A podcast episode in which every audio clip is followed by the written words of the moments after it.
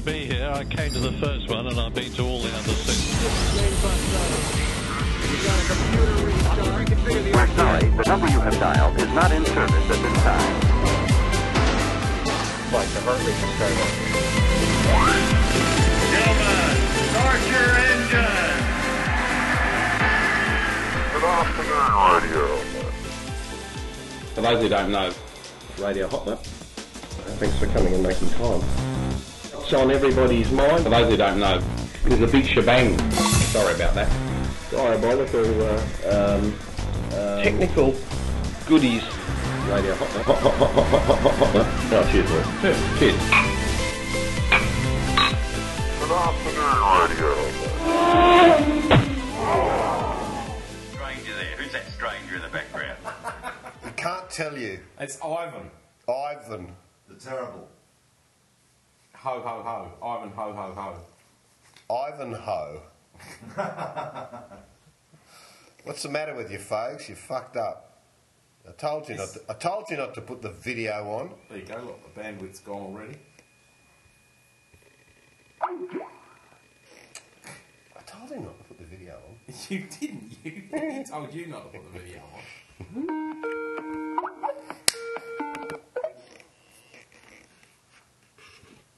Hello. Yeah, so I told you that. I told you not. I told you not to put the video on. Yeah, I told you. But it's alright, folks. You look better in this still photograph we're looking at anyway. Yeah, that's a nice little jumper for the doggy. The um, So that's what I'm seeing. look, we have an observer here in, tonight who, who may may have a, a, a little chat at some point. But uh, Ivan uh, D, a, a middle initial D, uh, Ho. I, Ivan Ho. Ah, right. Anyway, fuck yeah. I used to watch that. Did you? Yes. When I was a young boy. I'll Ivan Ho. Young what the D. whippersnapper. Snapper whipper. Yeah, he doesn't look like an Ivan Ho, to be honest. What does he look like? And I have a big one. I don't know. What would the D stand for? I don't know. Anyway, hello, Ivan. Hello. Dirty. Dirty. I'm dirty. Oh. Very good. Uh, Well, uh, thanks, folks, for making time. And of course, uh, I think it's probably time that JP doesn't uh, introduce the show, which is episode 256 of Radio Hot Lap. That light-hearted and zany podcast that takes an occasion look at something.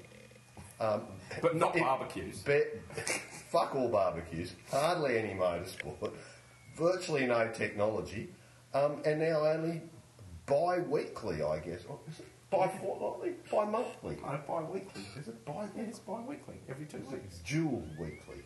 Dual weekly. As opposed to each way bet weekly. But of course, it's not about us. It's about the guests we have on the show tonight, is. and that is Mark. I've recovered. Overton. Are you there? I am. Oh, there you go. Well, that was very weird. Oh well. How are you, mate? And, uh, of- most of, uh, of, of, of course, the first question is the most important important question of the day. Um, What are you having to drink? Evening, lads. Um, not much, to be honest. I think there's some remnants of a Riddoch Cab Sav in a glass somewhere, but um, I left no, that a I'm week ago. Unusually restrained at the moment. Oh, well, good for you. I'm sure you'll be making up for me, though. Well, we, we could be. Well, I certainly am. What are you having, Ivan? I'm actually enjoying a, a rather, rather fruity um, Chardonnay. Quite cool. Ivan has a very deep voice. Not as deep as you, folks. No, but it's close. What The about you? battle of the big I'm on the- balls I'm on the light voices. tonight. Light tonight. Yeah, light tonight. Long drive home. You know how it works. Rusty Sausage is uh, round the Digging back of the television, digging up the carpet, not drinking anything at all. Mate, definitely having a dig though. So, So, what do you talk about on this show now, which I'm amazed is still going because the last time we spoke, you were about to shut it down. Obviously, that was a ruse. Well, Just so we didn't have to have you on for a while. Mark, Mark I, was, I was wondering the same thing myself. You know, here I was getting all distraught at the end of Radio Hot Lap, Ah, well, you see. and it was just a blind. Always expect the unexpected when it comes to Radio Hot Lap, folks. You know that. Well, it's like one of those falsehoods that they've been perpetrating in Big Brother. Have you been watching it? No, but unfortunately, you cannot avoid the promos for it. Apparently, Well, well not with went the on. 13 televisions you have around. I can't believe Big smaller Brother's boat. still going. It was I was living in the UK over a decade ago when that thing started, and it's still going. God, Where were you living, Mark? I'm from the UK. in London. Whereabouts? Uh, then I was in Weybridge in Surrey. Yep, I know it well. In fact, my family lived there. Yes, well, I remember Big Brother starting on, on Channel 4 and it went for years amazingly and then started out here and then died in the UK. Oh, that's crap. That's Died here and, of course, it's come alive again in the UK and it's top rating on Channel 5 yeah. and it's doing well here on Channel 9, so you can't kill it with a cannon. No, no, it's junk. It is. Well, folks, royalty, royalty, royalty. That's all we can say. There you were on the red carpet the other night for right. the premiere, not the Kingswood, but the premiere of Rush in Australia, rubbing shoulders with. The hoi polloi. I was. How was But it? I'm not in it. That's a bit- Look, we'll get to Terry bit Fullerton disturbing. later. They didn't put me in it. I mean, I went to centre and there I was in it. And I'm old enough to have been in Rush, but they left me out. I'm old enough to. They didn't even have Murray Walker in it. Do you think that was bad, folks? Well, they got Simon Taylor to do the commentary on the very, and yeah, I mean Simon Taylor's British motorsport journalist who's been around for years and does those wonderful lunch with interviews in Motorsport magazine. But the tenuous link as to why he got to be the commentator in Rush was that he called that f- final World Championship deciding race at Fuji um, in 1976 for well, on radio. I don't know where. I doubt if it was the BBC. It may have been, but anyway. So he's in it, and I was just thinking, well, why wouldn't you have got Murray Walker to do that? But it's not a documentary. It is a very good film. It is. It is. Yeah, no, it's, a, it's just a plain old good movie. It's an exciting and a heroic story. Um, What's the acting like? Daniel Bruhl as Niki Lauda is fantastic. He steals the show. He even He's looks- got, looks like he's it as well. absolutely nailed Niki. He's got it, the accent, the mannerisms down pat, and um, the Lauda character, I think, is actually the star of the whole movie. Um, Chris Hemsworth is a good James Hunt. He's, you know, he's he's he kind of looks like well, he looks like Thor would be if Thor was James Hunt with the long hair. But no, I mean he does a good job. But Daniel Bruhl had the um, who I, I mean I hadn't really remembered him, but he he, he was in Inglorious Bast- Bastards, Bastards, whatever it was.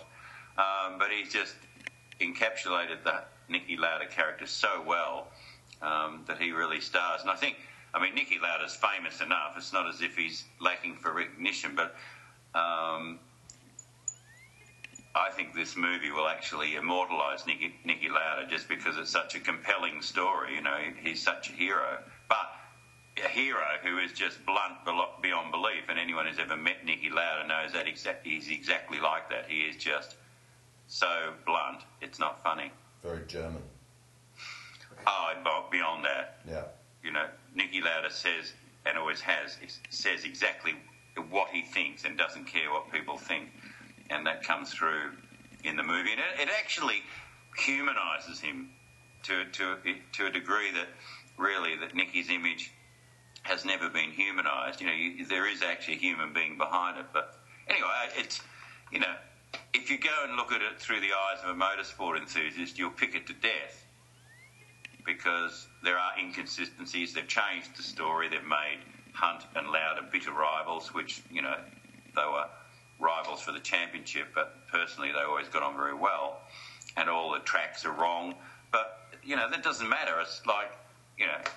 I suppose a NASA scientist probably watched Apollo 11, which Ron Howard also directed, among others, and would pick holes in that. But that's not the point. You know, this this is just a cinematic experience, and a lot of people who won't know anything about Niki Lauda's near-death experience in the crash at the Nurburgring, nothing about James Hunt, nothing about their battle for the world championship.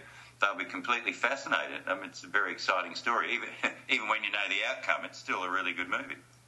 The Senna movie folks seem to appeal strongly to the female population. Do you think this one will also? And non-motorsport fans. Yeah, well, it's because it plays up the fact that James Hunt was, you know, the archetypal playboy, um, daredevil, maverick, and you know, there's. I mean, not only do you have motor racing, you know, fast cars and excitements and crashes, you've got sex, drugs, sex and drugs. And durries. So, yeah, that's right. Yeah, everyone's smoking everywhere. Gosh, what a wonderful time it was. well, it was. You know, Yeah. that was back when you know Men were men and sex, women were sex was safe and motor racing was dangerous. Sex was safe and motor. Racing. That's very good, folks. Uh, it's not original, but it does does the job. Um, yeah, no, the, yeah, the, period stuff's good. All the um, the Formula One cars in it are either actual, you know, Formula One cars from the period, or they've put together quite a few um, replicas.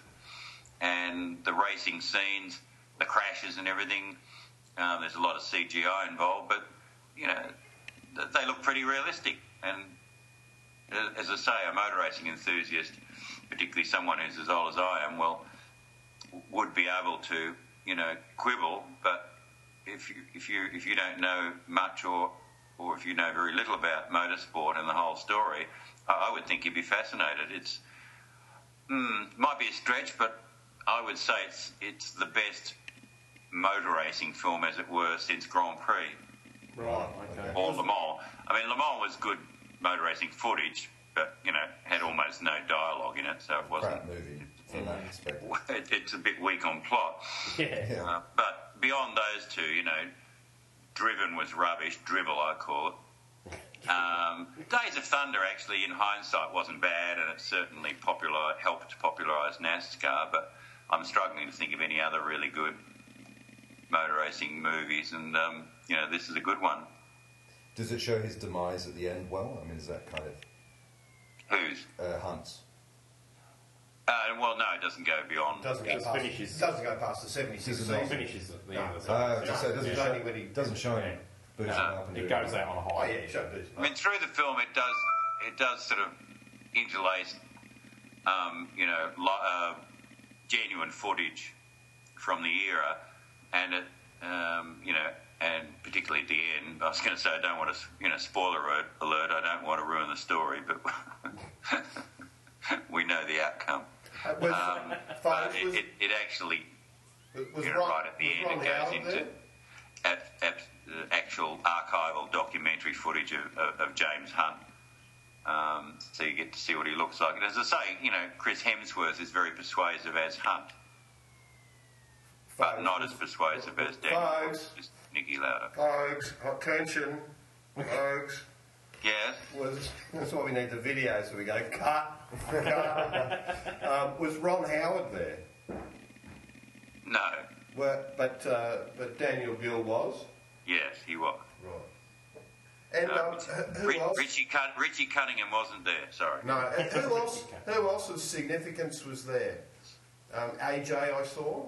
Yeah. Uh, Dr. Ennals.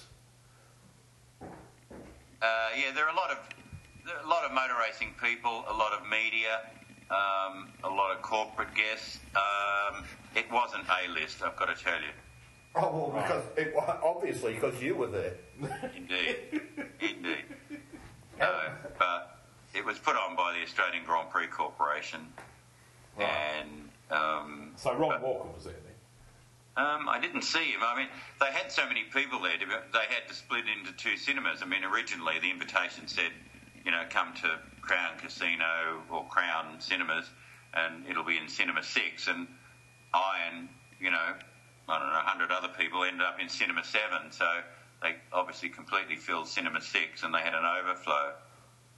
So, um, but it was, you know, I mean, in terms of it was a, a motor race, a motor Australian motorsport A list, yes, but in terms of big name A listers or personalities or celebrities, no. Right. Was it so premium economy for you, was it? I, I'm not sure what you mean, but yes, Folks, let's, let's get on to the important stuff w- with their nice snacks, with their little trays of snackage going around. Because no, No. no snacks. no, no, a soft drink and popcorn. That's all you got. That was your lot. Oh, gee. And then there was a girl wandering up and down the aisle offering ice creams, you know, choc tops, Right. but for which you had to pay. No. Oh, that's a bit rich. What about Jaffas? Did you get any free Jaffas you could roll down the aisle? No, none of that was available unless you went and bought them beforehand. But, I mean, the, the choc tops being for sale was fine, except it wasn't suggested. You know, she came up and said, Would you like a choc top and all that? And as it happened, I didn't want one, but um, a friend of mine beside me bought one for his um, young boy. And then suddenly she said, Oh, that'll be whatever it was, you know, $6.50. Why are you bothering me? So that was a bit odd, but otherwise we were given a soft drink and popcorn. So, out of ten, folks, how would you rate the movie? oh, look, don't, don't do a Margaret Pomeranz. No, I'm just saying. I mean, no, I'm not asking Margaret. how many stars he gave. I'm saying out of ten, how would he rate it? No, out of five, it'd be so you could do half stars. I, I guess eight. Eight. Oh, well, that's pretty good That's solid. because you're you, you're fairly critical, folks. So Yeah, but would I- give it an eight. I reckon that's pretty good. I'm looking at it just as a movie that I would go and see that wasn't about motor racing, Right. Okay. Yeah. like Apollo 11 or, you know, um, Thor. Nixon Frost or anything like that. So, But they're all Ron Howard movies. well, yes, Well, that's I'm- why I'm, I'm giving saying, it a- that's why I'm using them as examples. But I'm giving it an eight and a half, folks. who? Margaret. I am. You haven't seen Why? Because I'm, I'm the David Stratton tonight. How do you do that without uh, seeing the film? Have you seen it? Absolutely. Bollocks. Not. Absolutely not. the point is, What the point reckon? is that I have to go half a point different to you. That's what really matters here. Okay, well, you could have gone 12. yeah, right. Out of five. that's a bit surreal. Mm. Anyway, in my humble opinion, worth seeing whether you, you like car, motor racing or not. Okay. So, talking about the Senna movie, which you touched on earlier because you're in it, Yeah. it's It's actually, actually a on documentary, not a Thornton. movie, it's, it's actually on on Channel 7 on Saturday night, this coming Saturday, at 9.40pm our time, so probably 10 past 9 your time, I would suggest. Why? Why? Yeah. Well, it is. It's just on. Now, But- I'm, but I'm- but I'm, I wonder sugge- I'm suggesting that every ad break, of which there will be many being Channel 7, there'll be an ad for Rush. Yeah. There's another documentary too, though. They're like London buses, you know. One doesn't come along for hours and then eight arrive. Ah, the 220 banana route. Do they always come in bunches? Oh, There's that's suddenly another that's Formula One documentary point. that it was actually promoted at the premiere, and I've read something about it today called One. Mm-hmm. And it's basically, I'm not sure what it's about. Well, I think it's about accidents in Formula One back in the day. All right. I'm not sure. Anyway, it's out and about. On the big screen? Uh, apparently. Right. Don't hold me to that, though. Okay. Folks, I, I guess that one. I'm surprised that you didn't give it actually eight and a half on the basis that it gave you an opportunity to miss the Singapore Grand Prix. it was a reasonable excuse to to miss it. Oh, well, I didn't need to miss the Singapore Grand Prix, but I've done all the others so far, so you know, missing one's not going to kill me. No, I mean missing watching it on TV, not going up there because. Oh, I well, no, you- I made it back. I know you don't like the sweatiness anymore, and you've over you're over those half kilos king prawns, and the, you know the lounging at Marina Bay Sands.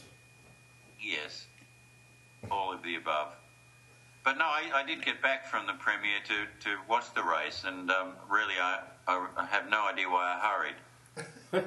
because until the last 10 the laps last or 10 so, minutes, yeah. it was extremely dull. Unusually dull. Well, you have a sixth sense for picking the right event not to go to. Yeah.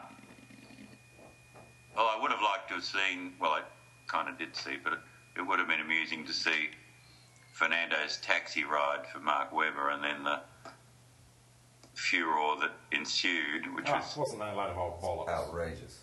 In itself is pretty stupid, but the fact that he got penalised 10 grid places at the next race is not actually for that offence, it's just it was his third reprimand of the season, so he automatically laps, three te- slaps gets a 10 grid place penalty. But it, I mean, the more you look into it, I can understand their reasons because they decided that it was done in a, a dangerous manner, so they're not they're not against drivers getting a ride as such, but they just you know wanted so that the driver doesn't run onto the track in con- you know without the marshal's a marshal's um, permission. Um, Fernando Alonso slowed in an awkward place apparently, and the two Mercedes nearly ran into them, and blah blah blah. But I mean, back in the day when um, who was it? It was Nigel Mansell famously gave Ayrton Senna a That's lift right, back. exactly. Yep. You know, I mean that's Uh, and I believe Derek Warwick even himself had been a recipient or deliverer of a taxi ride, which, which brings me to another point that should money have changed hands if it's a taxi ride? pretty uncomfortable taxi, you know, perched on The- the the- side pod, The point is, in danger of slipping off at any moment, not? being you know, fall under the wheels and be crushed. Hadn't Webber given Alonso a lift previously? About two or oh, three so it's a seasons ago? payback ride. Yeah. Uh, I mean, I can't remember exactly, but probably. I, I mean, think he did. I reckon he did. this is not uncommon. I mean, it's happened so many times. You know, with the, the Mansell and Senna one was the most famous one, but it certainly happened over the years. I mean, back in the '60s, I can see, you know, in my mind's eye, remember images of you know drivers sitting behind the roll bar, behind the cockpit, you know, straddled over the, sort of the engine, Yeah. getting a ride back. And to be to be fair, folks, I suppose when you get a track which is uh, a rather dense track like that in terms of moving around the edges of it, um, being stranded away from your pit or the you know race control can be a drama. The last thing is a driver wants to be, you know, having to negotiate through public areas um, to get back to his, his pit bay. So perhaps there's some mitigating circumstances there, or, certainly can see the necessity of wanting to go there. Had it been something like a place like in Austria or something, you know, you'd be, you'd be walking through the daffodil paddocks. Yeah, in essence, I think drivers should be allowed to hitch a ride back and just leave it up to their common sense. I mean, you know, we are trying to suck every bit of fun out of life, aren't we? With all these rules, you know, OH&S arrives in Formula One effectively. It's ridiculous. Well, I can see that you're trying to suck all the fun out of life by getting yourself a little free little gig to go up with Nissan to Fuji to see the uh, inaugural running of the ZEOD without myself there to make sure that you're not inhaling any raw fish or unsuitable teppanyaki. Not happy about that. Really? yeah, like, like folks really gives them. Yeah, I tell someone who cares. Oh, it's just harsh, isn't it? You know, there you were, there you were saying someone was just a journeyman, but then when the gig comes up, no, thanks, I'll take the ticket. Yeah, can we move on Yes. I mean, and talk about something else? Have we got something more interesting to discuss? ooh. I, I noticed a, a, a tone of, you know what, Exasperation. Disdain. hanging up by The shits. the shit. Come on, you got a picture of uh, Mr. Berger. Bert, he lost his hair quick, didn't he? He did, didn't he? Yeah. Good. And he's got a very stroby shirt on. Because of the screen resolution. Come on, JP, over to you. Well, well, I see that um, Bernie's uh, off the hook temporarily. The German courts have postponed the decision on whether or not he bribed, and uh, it's going to go uh, next year. The German court says before they actually make a decision now. So um, another six months, presumably, that he's off the hook for. Well, what do you reckon apparently- about that, folks? Apparently, the entire um, the entire legal team or whatever got dismissed, or whoever was making the decisions for whatever reason. That smacks to me of someone might have been bribed. Well, and the interesting thing is that CVC Capital Partners, who, who are the biggest shareholder And in they've got Formula no. One, have backed him to the hill, basically, stood by Ecclestone. So, there you go. Who knows? But he's Well, off it's the hook again. interest too. Yep. Folks, what, what's the lowdown on that, mate? I would think now that it probably has very little chance of actually going to court. Um, so, well, essentially, what essentially what the the prosec- I mean, the, it was up to the prosecution to whether that there was still to be actually decided whether they were going to take Bernie Ecclestone to court. So, Yeah, in lieu of this decision, they've now postponed it even further, which would suggest there's some doubt about it. So, on the surface, I, I would say that um, it probably will never get to a court in Germany. It'll just it'll go away quietly. But Yeah. that's just my gut feeling. I reckon you're probably right because it's basically it's the court that's got to decide whether or not he goes to court, so to speak. And uh, if they're deferring again, you sort of think that it's dwindling away, and they're they're worried about the fact that it's, it's all going to be too hard to prove. Yeah, well, they've got to establish that um, the what was it, forty something million, forty four million euros, I think, um, maybe was you know that it that it was a they're trying to establish that it was a bribe that Ecclestone allegedly paid, you know, to clinch the deal Yep. um, for CVC to to buy. To, to Formula One. Gribkowsky. Um, Gribkowsky, whereas yeah, he maintains that it was just this, Yeah. this guy, essentially, German guy, threatened to make mischief with the uh, Inland Revenue, the tax office in the UK, and Bernie just said, uh, you know, rather than go through all that nightmare of being audited by the tax authorities in the UK, he, he paid him the money. Yep.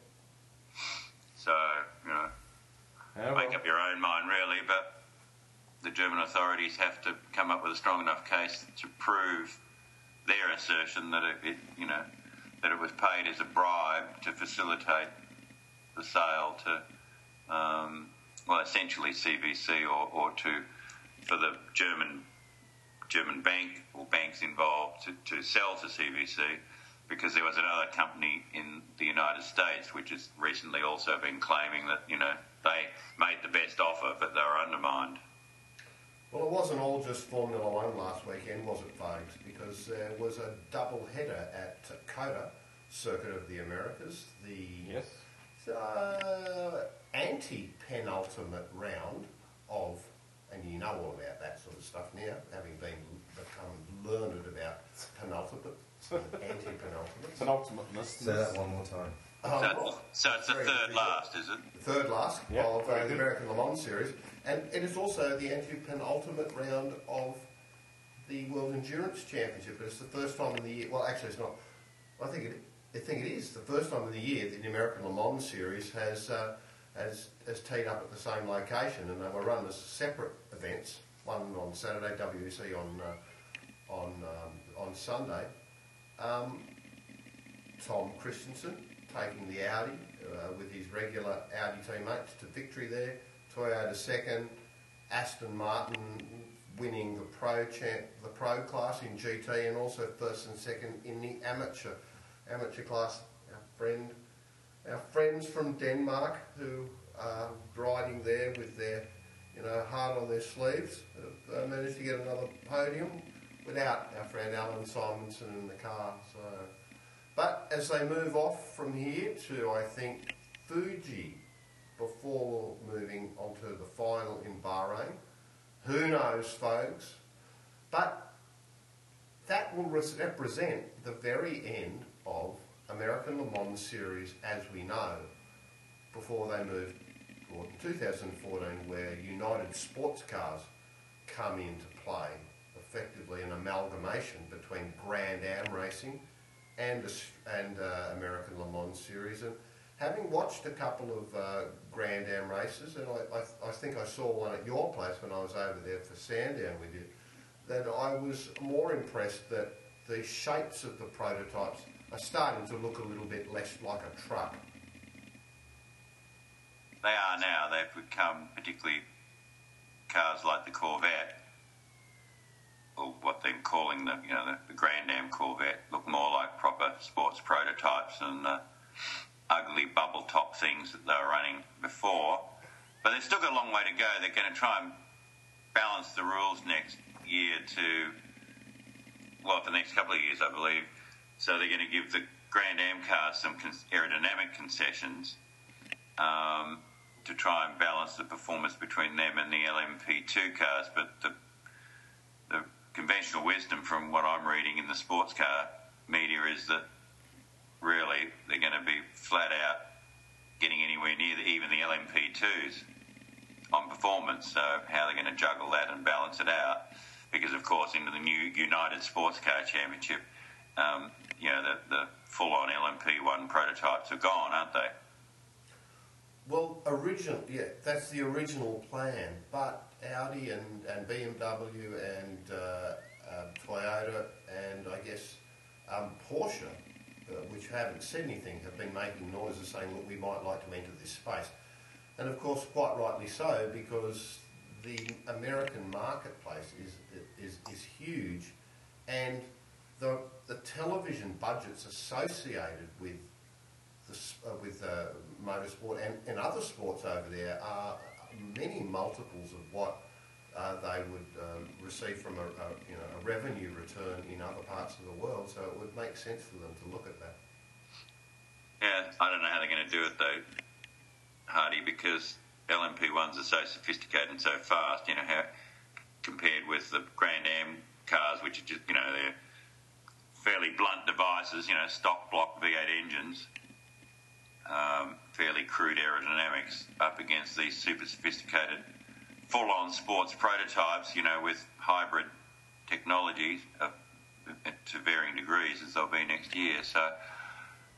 I'll be interested to see how they balance that all up because, I mean, you could see how particularly Audi and Toyota and, and Porsche would want to be at least competing in the Sebring 12 hours and perhaps even the Daytona 24 hours. The rest of it, not so sure, but and, and with hybrid technologies, because folks, I, I think we, we it is going to be a couple of years of certainly next year will be a, an amalgamation, just getting a bit of a feel. There'll be some people with their noses out of joint, but a year later, and certainly with 2014 being the arrival of Formula E, which is going to generate some interest around um, effectively what would you call it, Formula 3 cars, or, or better than that, would be like GP2 cars with electric chassis, electric uh, sort of uh, drivetrains, I think built by Reynard, that'll be running around metropolitan areas through like the main streets of, of, of, of Las Vegas and, uh, sorry, of uh, um, Los Angeles and Rome, with even now I understand in-car charging within the race. I'm not quite sure how that works. Does that mean they're going to have like induction mats all the way down like the, the front straight so that they Go basically electric. pick up a charge? I mean, interesting, but I we're, we're definitely moving towards something something uh, pretty smart. So I suggest that if anyone, any young drivers out there who are in the karting industry and, and are looking to go forward to a, a career in motorsport, uh, study electronics engineering at the same time.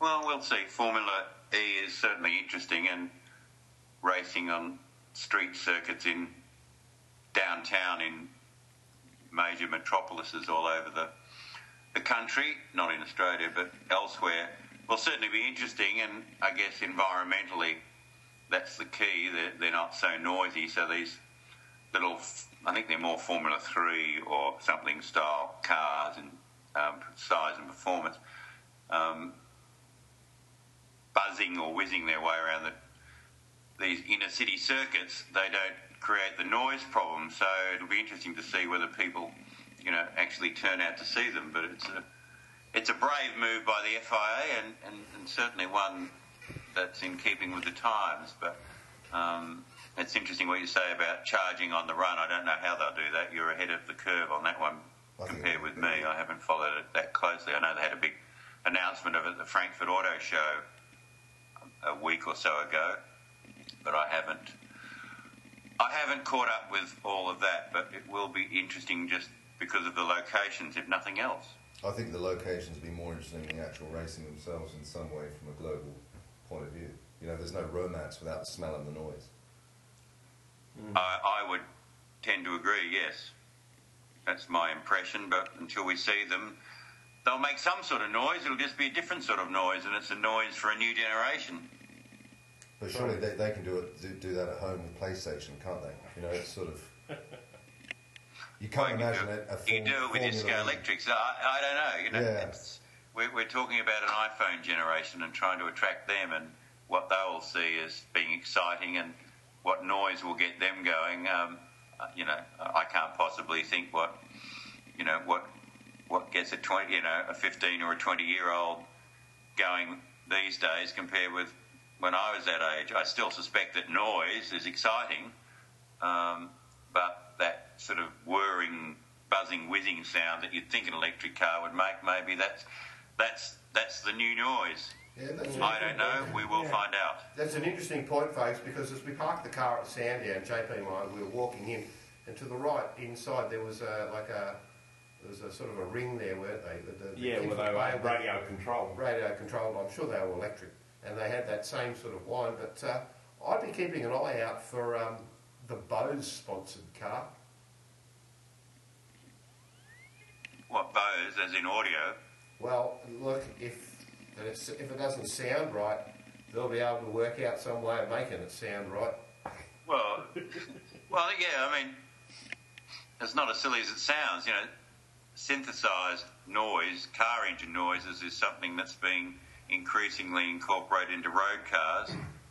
Um, it will become more sophisticated and be done electronically. You know, by computers making you know weedy little engines. You know, sound more interesting. But they're already doing it by, you know, make um, the acoustics of the basically the you know in the manifold or the intake system and channeling that sound through into the cockpit of the cars now, so you can hear you know. That's absolutely right, folks, because that Focus RS I had with the two and a half litre five pot uh, Volvo engine had exactly that. And They had built some some sort of ducting into under the seat, so you got all the pops and bangs. And and uh, I was actually it's funny. I was just talking to Dan about that, and he said, uh, "Look, I had a driver. He had a driver of the. AMG A45, and mate, he says There's a lot of that going on in that car. you've got to get one of them."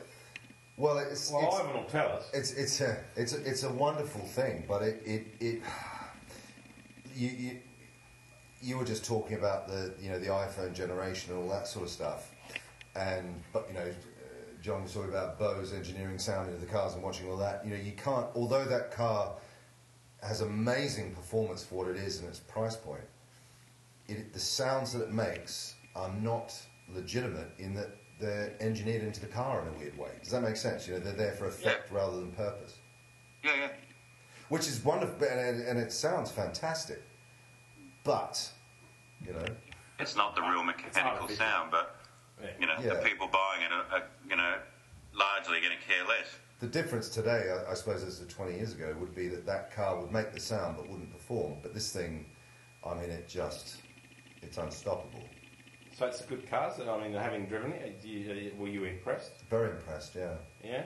Um, it's it's a sophisticated sort of Subaru experience. I know you've got one. I'm not, I don't Yeah. seem to say it's un, you know. Yeah, Are you talking like from a four-wheel drive perspective, or Oh, I just think you Just know the it's it's got a touch the of the, back and- the, the German sort of. You're getting a, a feeling of um, a handmade vibe right? um, at an interesting price point. It's a hundred grand behind a C63, and in real life, I'm, I'm not a motor racing guy. I'm a street driving guy, but you're a hundred grand behind, and you're nipping on the heels of a C63. Yeah. I don't know, hmm. Mark. What No, do oh, you it, think? it sounds like exceptional value, and the, the performance that they've got out of it, from what I've read, is is you know for a well, It's it's, pretty- you know it's beyond hot hatch. It's quite extraordinary, but particularly for the money, you get everything. You get the badge, the performance. Um, build quality's there as well. They've managed Well, to yeah. hang on to that. Yeah, but you know, are you getting the, you know, the real visceral, visceral sensations? You know, um, I would tend, I would, off the top of my head, although it's impressive, um, tend to think there's probably, in some aspects, quite anodyne compared with, you know, a more conventional, just normally as, high performance, normally aspirated rear-wheel drive car. But it, you know, not Yeah, but that- comparing yeah. Uh, directly because they're two different things. But it's just it's, But I, I, think this drags us kicking and screaming back to your your iPhone generation, and your iPhone. Yeah, I- they're not they're not they're not interested in feedback. They they want noise, image, and and sort of almost statistics. I'm sure you're right. Yeah, yeah. Yeah. the people who'll buy that. This is Um, coming from this is coming from someone who drives a 1974 Mercedes. So Well, folks has got a 1974 BMW. what have you got? It's not quite. It's a 1978 BMW 528i. Ah, right, okay. But it's luxury. We did our first. E28. We did our Sorry? first episode of Carmudgeons. Yeah. No, it's a good old bus. Been driving it lately, actually. Shark nose shape. Yeah. Yeah, yeah, great old car. Yeah. No, it is nice.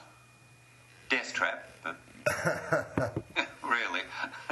um, so uh, yeah, I mean, I, as the boys know, I've got an HSV Senator, and I just love a big rear-wheel drive booming V8. You know, Yeah. that's just me to a T. Yeah, I'm right there with you.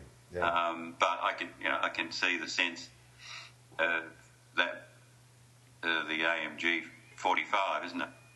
Yeah. A45. You know, it's got to be a hell of a thing. But is it me? Probably not. Nor me. I, and I, I, I think, I, you know, I think it's sort of a sub 40 year old, you know, doing well sort of guy's toy, you know. And at 80 grand, 82 odd grand, you put 20 grand down, finance the thing, and you're suddenly you're in a zone that you never thought you could be with Mercedes with an AMG badge. Sure. No, I can see the. I can certainly see the appeal. But yeah, I mean, give me a 50s 300 SL or something, and I'll be happier. You know, on the note of, so we're talking about performance vehicles for the road. You know, I loved that Focus RS, but I never used it. And I had another car which was more less dog hair sensitive. But even if I did keep it, where the hell could I drive the damn thing except on a track? Which means I sort of go, I'd love an A45 Yep. if I had to go places. Completely Yeah. agree with you. And then the other day, we go out for a ride in your car. In the old car. And I go, can you just keep it 55? Because this is cool. It's With the windows Yeah. down, and you, it, it's. And I went, I, I must be 50. Well, the reality is you can have a lot more fun with old cars, and I'm talking about cars that are over 30 years old, in the real world. at at very low speeds because comparatively, you know, they've got no grip, hmm. Yeah. and you can actually throw them around and oh. slide them. And no It's natty not that. It was just. It was just at low speeds, whereas, you know, my Senator, it's got so much grip, you know, such huge tyres. Look, we're not picking James Bond up from the airport in Jamaica. To throw it sideways, you know, you've got to be doing a dangerous speed, and if you, you know, if you don't get it right, it's a catastrophe. Whereas my old thing, you know, got to go sideways at the drop of a hat, and don't even talk about the wet, you know, whoa. Yeah, yeah. I. But it's all, it's very low speed. I think you're missing the point that I'm, I'm trying to make here, folks, is that you don't want to go fast. Is when you start to get in some of those cars. And I certainly, when I, cer- as soon as I got into it, I looked at Ivan, and, and he was terrible. And he, he said, um, he said, "You- would you would you like to go for a ride in a Grosser? And I went, oh, Do you know one? Like an old Mercedes 600. Now those cars with the Venetian blinds that you could just see a Cuban president with a long cigar and dark sunglasses waving gently from the rear window. I, I can see you in that. I, yeah, it sounds like me, really. yeah, I'm, I'm, I'm liking that idea. Old folks, eh? I mean, uh, you're right, Hardy. There's, you, you, there's legally just, well, even sensibly, you can't drive, use the performance of these, of these cars, even on a quiet back road, because you know there's likely to be a cop hiding somewhere, or it's just irresponsible. So you can only do it on the track, and you know some people will do that if you, you know, um, if you've got enough money and the will, you know, and you're happy to burn out tyres and brakes. Yeah, you, there's track days all over the place, and it's it's Which, which then gives a really, does that not give a really good uh, rise to the case that we should just go and kick the can and put each of us put 20k in and have Aussie racing cars are available for us to race over at Tony Quinn's operation in Highlands Motorsport Park for five or six times a year. Yes, we are aware of your interest in this. You've been heavily promoting it since we went over there. Not the Well, you know how to fix that No, but, folks, but, but, but we, we, we can easily get the fines. Put it this way, if we, Yeah, sure. We've just got to tell Hardy to come up with the initial 20 grand, and when then we Yeah. know it's it's just, no, we've all, there's five. Also, Aussie, I think Aussie racing cars a bit too manic, really. I'm sorry. Yeah, you were foaming at the mouth and the bloody and the and the uh, the I thirty. Actually, I was foaming at the mouth when you were driving. You foam at the mouth anyway. I was, I was, let me tell you, I was on the outside going through the forest spa. The thing, Yeah. thing was lifting a rear wheel. I missed an opportunity to do everyone a favour there, didn't I, really? Oh, oh, what? What was it? What, what was that favour? Oh, dear. Love it. Uh, you did put my name forward, so I do thank you for that, mate. It, it was a good trip, wasn't it? And we're reminiscing. It was. Unfortunately, we're probably not going to get to the GT race. Yeah, it appears that it's impossible to get a, a bed anywhere other than under the the, uh, uh, the stag's head. But I'm keen if you are. And uh, and Erebus are sticking to their guns. They're not going to be there. They're off Is running that right? Actually, that's interesting. SLS is in uh, Asia with Mika Hakkinen driving. Where did that come from? Yes. So that's that's. Geez, there's a lot of bitchiness. Did you know about that? No. This, yes, I saw that earlier today. Right. That, that Mika, the flying Finn, is going to drive uh, with Betty. Betty's co-driving. no. Get out of here. No, it's a young Chinese guy, Oh, 17 I- years old or she- something. she's And they're nuts. racing at, at, uh, where is it, Zhuhai and Macau. They're driving it at Macau as well. Wow. Yeah. We should go to that phase. I so wanted to go to the the, um, I don't even know how they'll get that SLS around the track. It's so wide. I mean, at the hairpin, they'll probably have to do a three point turn.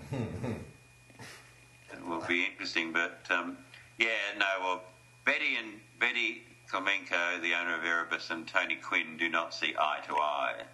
I think Tony Tony did say that he was in a very pleasant manner, if you remember, how he would do whatever was required to get her to come to the show. Whoa, that'd be taking one for the team, wouldn't it? Oh,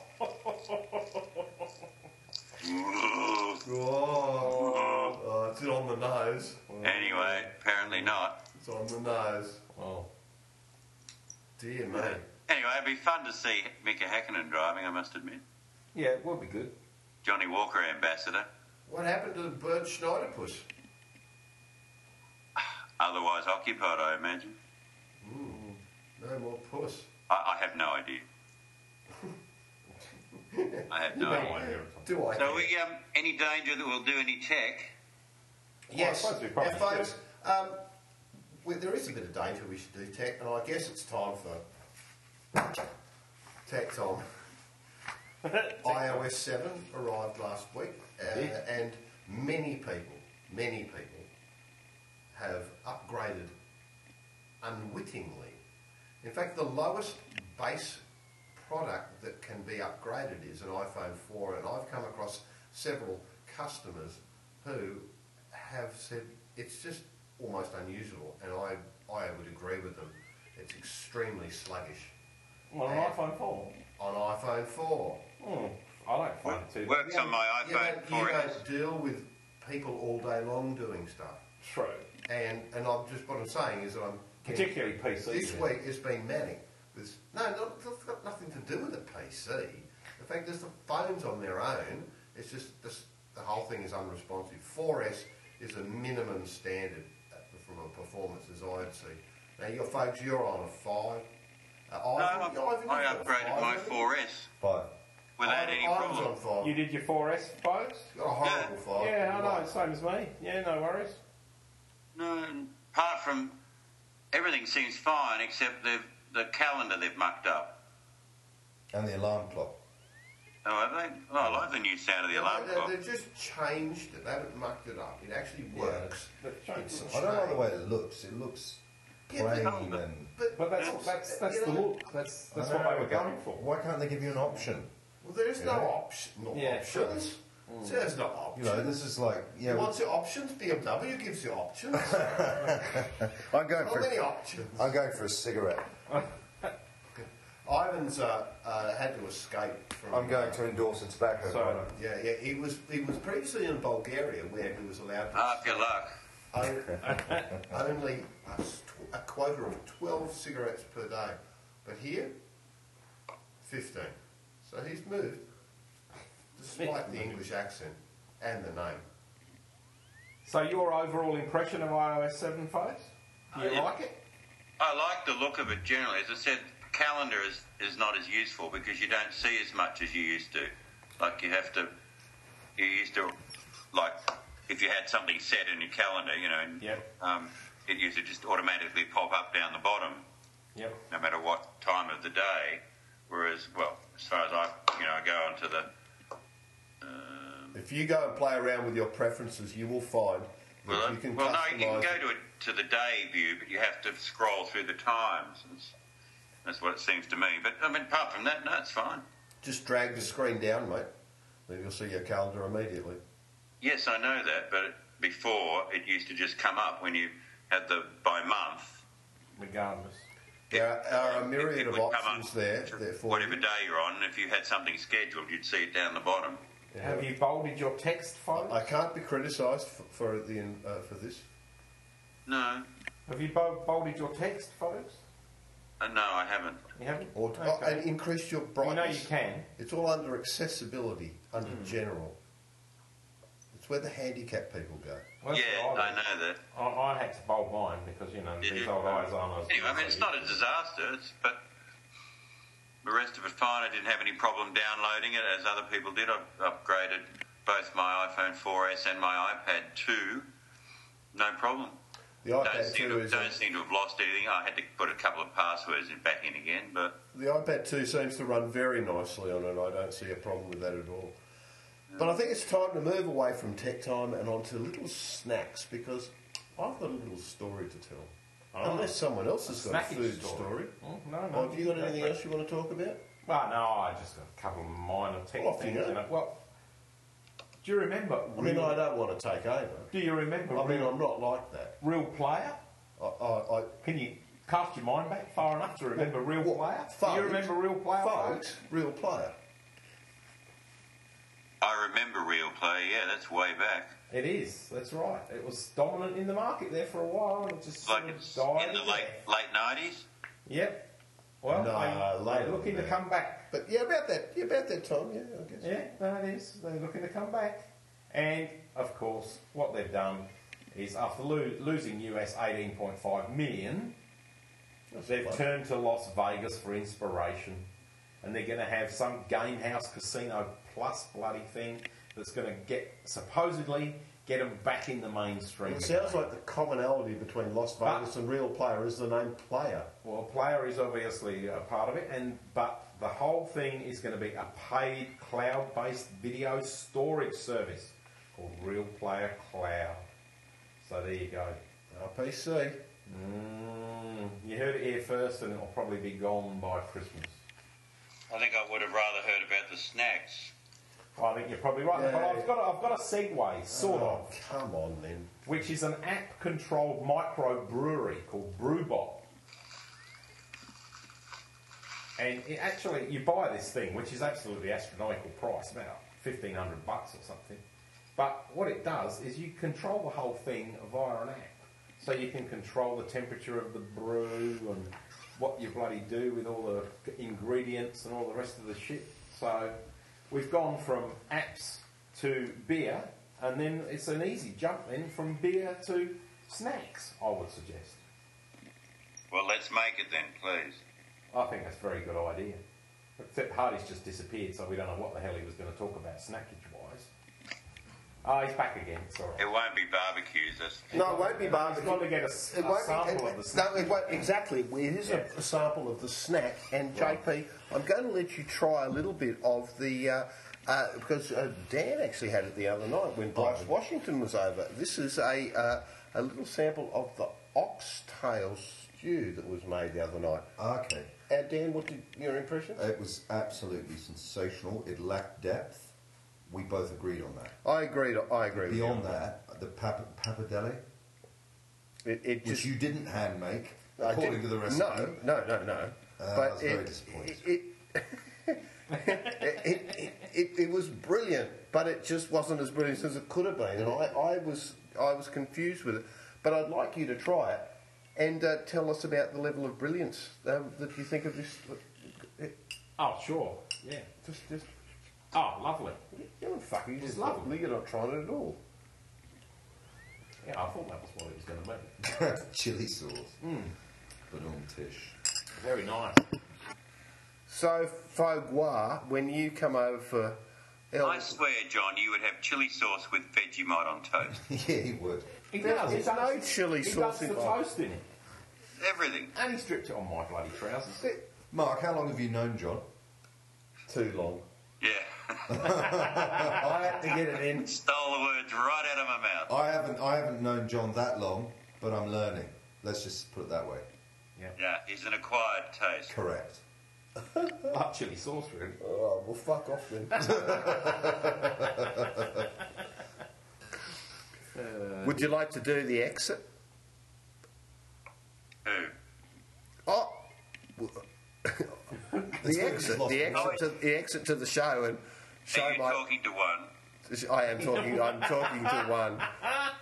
I'm, I and I do apologise for not realising. Well, realising. I'd love to do my patented exit, but I've, I'm such a sieve head that I've forgotten what episode it is already. 256, but I have to say that I am very sorry that I didn't actually realise that George Foreman was anyone other than just a b- bloke that had a bit of sunburn that Well- endorsed a barbecue. In fact, I think, folks, that, that was interesting because Hardy was telling me about that as we drove over to Sandown, and I was laughing about the fact that he didn't know who George Foreman was. But then it suddenly sort of struck me that there's probably quite a large number of viewers who would be equally as ignorant in terms of they see the George Foreman grill and just think it's some American, Afro-American dude who sells cooking stuff. And I understand you put him straight. That It's not a very good grill. So I don't imagine George was any good at Well, what it was he supposed did. to be fat free, wasn't, it? wasn't that the former idea? world heavyweight boxing champion of the world. Oh, sorry, the uh, uh, am I interested? I just want a good grill. It's And a it's little, not it's a, little, a what good can I say? It's a grill. little grill. Maybe they should do a Muhammad Ali grill. Yeah, I am the greatest grill. yeah, Um, well, when he'd been lucid, yes, it would have probably been a winner. Unfortunately, the for- sportsman, the, the athlete of the century, You could have 20th century, is uh, he's um, well, he's not all there anymore, unfortunately, because he's got Parkinson's disease. But That's right. Just he was the greatest athlete of the 20th century by common consent. And just before we sign off, and, and on a on a serious and also, um, uh, you say, a, a, a, a, solemn note, but uh, it's worth noting um, that Jack Brabham's first wife, who was part of his life for the three World Championships he uh, he won, and also the mother to David, Geoff, and Gary passed away in the last week. Sadly, she did. Yes, that's correct. Is that it? Is that it? That's we're, not, we're not going to talk about new blasts or something. Uh, what else am I supposed to say?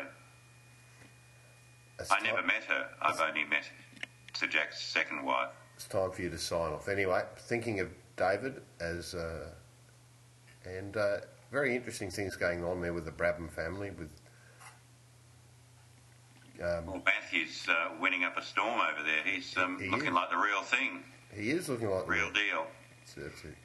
All right, leave it over to you. Two fifty six. Off you go, folks. Sign her off. You've just been watching, or you just missed, episode 256 of Radio Hot Lap. Bye, boys. Cheers, folks. Thanks, folks. Good night, Look, uh, fellas. just stay on the line because And Ivan. we've Bye. got, we've got we've got a little gift to send you. We'll need to get your address.